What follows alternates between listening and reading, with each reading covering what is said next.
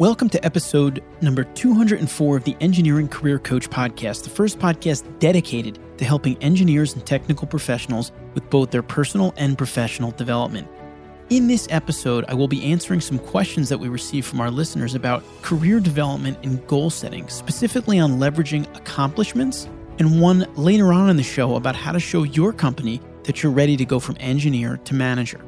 I am your host, Anthony Fasano. I am a licensed professional engineer who practiced as an engineer, but eventually decided I wanted to focus more on inspiring engineers rather than doing the engineering myself. So since then, I've written a book entitled Engineer Your Own Success and have traveled the world helping engineers. And through this podcast, myself and my co host Chris Knutson try to bring you information that can help you succeed in every episode. People had their doubts about this podcast taking off, but since inception, We've had close to 2 million downloads and have been cited by Forbes as one of the top 15 most inspiring podcasts for professionals. Before we get started, this is a free show and our sponsors help us keep it free. So I ask you to please support them. Now I'd like to recognize our sponsor for this episode, PPI, by asking you, are you ready to advance in your career and get your engineering license? Listen up later on in this podcast as I'll be sharing info on where to find practical tips and time tested resources for your licensure exam. Plus, I'll share my recommendations on the best prep courses so you can be fully prepared for exam day. Don't miss it. I also want to mention our diagnostic tool we're working on, the Current Management Abilities Potential Diagnostic Tool. And this is a tool that we've been building by researching what makes successful engineering managers. And we've identified four key drivers that we'll be telling you about over the next few months as we move towards launching the tool in the fall of 2019. But during this summer, we have a case study that's available. If you're an engineering manager and you want to go through our diagnostic tool actually in a 360 fashion, meaning that you can self assess yourself on these four key drivers of successful engineering managers. Your staff can assess you on these skill sets or drivers, and your supervisor can also assess you. We are making this available to you at no cost over this summer of 2019 because we want to use this data to tweak and finalize our diagnostic tool, which means you'll get great information at no cost and we'll get information that we need to really help make sure that this tool works. So if you're interested in taking this diagnostic as a case study and getting the results, and again, this gives you great data from your team and from your supervisor about you so that you can improve. And you can try to exhibit some of these drivers that other successful managers have exhibited in the engineering world that we've identified through our research with a third party data analytics firm. Really excited about it. If you're interested in taking this assessment, doing the case study, email Betty on our team, Betty at engineeringmanagementinstitute.org. Again, that's Betty at engineeringmanagementinstitute.org and let her know that you're interested in the CMAP diagnostic case study. All right, so now let me bring you into our main segment of today's episode with a quote that is very applicable to some of the questions that I'm going to answer in this episode. The quote is from Zig Ziglar and goes as follows You were designed for accomplishment, engineered for success, and endowed with the seeds of greatness.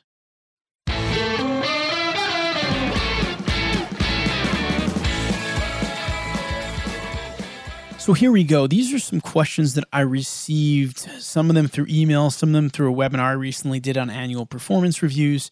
And I thought that they were super valuable and that they should be answered just on a podcast episode so all of our listeners could hopefully gain value from them. The first question is How would you leverage two big accomplishments during the same time of the year? Such accomplishments being obtaining licensure and completing a master's degree. What goals would one have for the immediate year thereafter? Great question.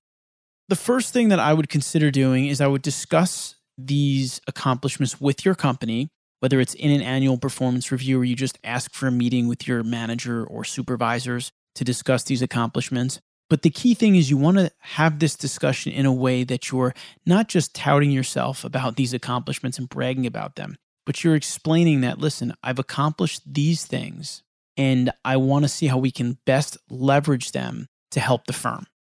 I think that would make them excited. That would also hopefully get you excited and think about new opportunities there. So, for example, because you now have a master's degree, can the firm pull together some materials on that and put out some social media or press releases about that to show their clients that you have a higher that the company i guess overall has a higher level of expertise because of your new level of expertise is your the fact that you got your license i know when i worked as an engineer in new jersey one of the key factors or one of there was a list that they ranked engineering companies based on literally on the number of professional engineers so that's something that might be of importance to your company depending on where you're located right the key thing is not to go in there bragging like I did all this stuff and I want more money, I want a raise, I want a promotion. It's I've accomplished these things and I'd like to put them to the best use for our firm. How can we do that? How can you help me do that? Or how can I help the firm?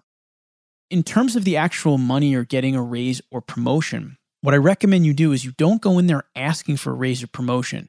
You go in there first doing what we just talked about here, right? Talking about how you can help the firm and see what they do. See if they come back to you and talk about a raise or a promotion. See what they want to extend to you first. And if that doesn't happen, one of the things you could do to get the conversation going in that direction is you could ask, I'm just curious, are there any standard raises or bonuses for any of these accomplishments? Because many companies do have standard raises or bonuses for when someone achieves an engineering license or a master's degree. So that's one way that you can ask in kind of a not too invasive of a way or too demanding of a way to kind of get the conversation going in the right direction. And I think that that's a really, really good way to do that. So please, if you want to talk about raises or promotions, hold your tongue or bite your tongue for the first conversation and talk about the benefits, how this can be beneficial to your company, how maybe it can help your company exceed in one area that they're not right now, and then go from there in terms of what goals should you set for the following year immediately after these accomplishments, I think that they would directly depend upon the conversation you have with your supervisors. If you determine that this new level of expertise opens you up to a whole new avenue of work or a different sector for your company, then you should set goals pursuing that. You should actually set these goals with your supervisors based on how they think you can leverage these new accomplishments or benefits for the firm. And of course, you should do some of your own kind of thinking and planning for your own career on what can be next for you. Is it another credential? Is it applying to maybe be an instructor at a school based on your master's degree to give you another level of credibility or whatever the case may be? But there's no doubt that the goal in your engineering career should always be to provide maximum value to your firm and your clients.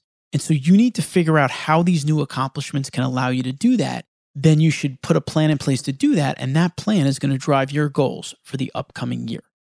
I hope all that makes sense because these are two amazing accomplishments. And to get them both in the same year is amazing because they both take a lot of work. We know that for sure. So, making sure that you now leverage them for your company, for your clients, and for yourself is extremely important. All right, next question that I received Is it time to leave the company when your performance goals from last year were never achieved during the current year? So basically, I think the question here is, you know, a lot of times in your whether it's your annual performance review or just in conversations with your manager, you do set goals like I just talked about previously for the upcoming year. And I think what this engineer was asking is if you didn't achieve those goals, is it time to leave your company? I mean, the answer here is definitely not.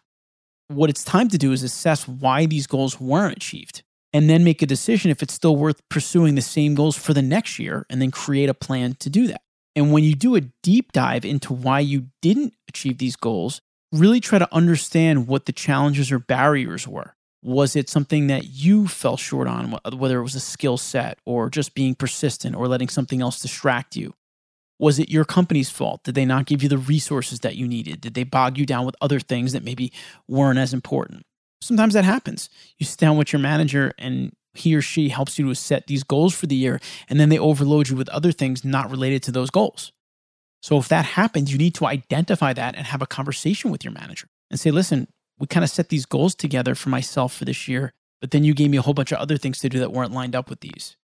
I just want to understand if we're going to do the same thing next year or how we should make adjustments if these original goals are really, truly important. So that's something really important. You need to understand what was the barrier to achieving those goals. And the other thing to think about is anytime you don't achieve a goal, it's always important to go back to the why. Why is that goal important? What would your career or life look like if you achieved that goal? Because we have an entire goal setting and decision making course that we've developed. And one of the aspects of that is trying to f- understand the real whys behind your goals. And this is extremely important. So let's dive into this a bit here. Oftentimes, when we set a goal, the goal is an avenue to the end result. So, for example, and I give this example a lot. If an engineer tells me that he or she wants to be a partner in their firm, I might ask them why. And they might respond, because I think I'm a leader. I want to be a leader. I want to lead important projects in my community. And I want to have the wherewithal and the financial, the funds to support my family. And so, what I always tell them is that your goal is to be a leader and to support your family. You've chosen a partner in an engineering company as a vehicle to help you do that. So, what happens is if we don't understand the why behind our goals, then we won't be as engaged with them. We may lose interest in our goal. We may not achieve them. So, my point in telling you this is if you find that in your career there are goals that time and time again you're not achieving, they're most likely not that interesting to you there's a deeper reason you're not accomplishing and then you just didn't get it done. Again, just to recap there, if you didn't achieve the goals your company set for you, don't just leave the company. Understand why that happened. Have conversations again with your managers. That seems to be a recurring theme in this episode so far. And dig deeper on your goals and understand the true why of why you're going after a goal and make sure that it's really lined up with who you are and where you want to go in your career. The next question, and this is the final question in this segment, and then we'll jump into our take action today segment for one really awesome last question. What would be your recommendation when the scale used to evaluate employees is based on people that work 80 hours a week? My immediate reaction to this question is in this case, this is when you leave a company. Any company that expects people to work 80 hours a week on a regular basis and they set that as the standard is not a company that I recommend being associated with because that just doesn't make sense.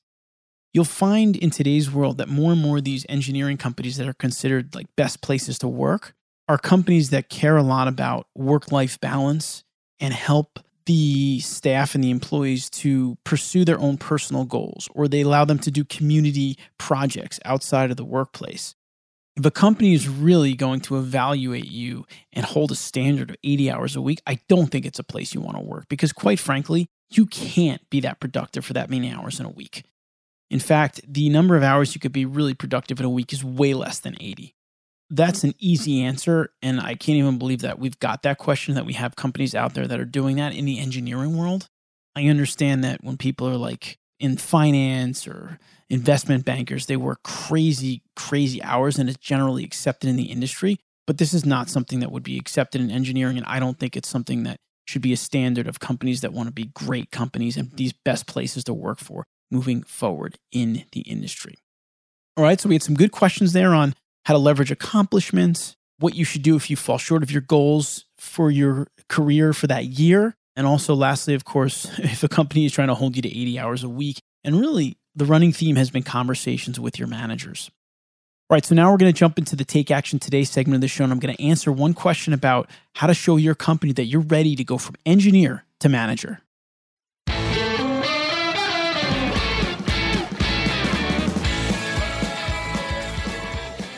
Now it's time for our Take Action Today segment of this episode where we're going to talk a little bit about how to show your company that you're ready to go from engineer to manager. And before I do that, I do want to take a moment to recognize our sponsor for today's episode, PPI. Advancing in your career starts with getting your engineering license. Studying for your FE, PE, or SE exam can be daunting. So why not partner with a company who has helped over 4 million engineers, including myself, pass their licensure exam and become leaders in their fields? PPI.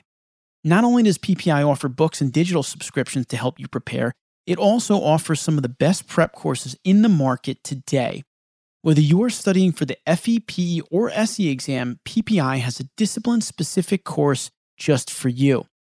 PPI prep courses provide you with NCEES approved exam materials, access to instructors during class time, office hours, exam day tips, and a passing guarantee.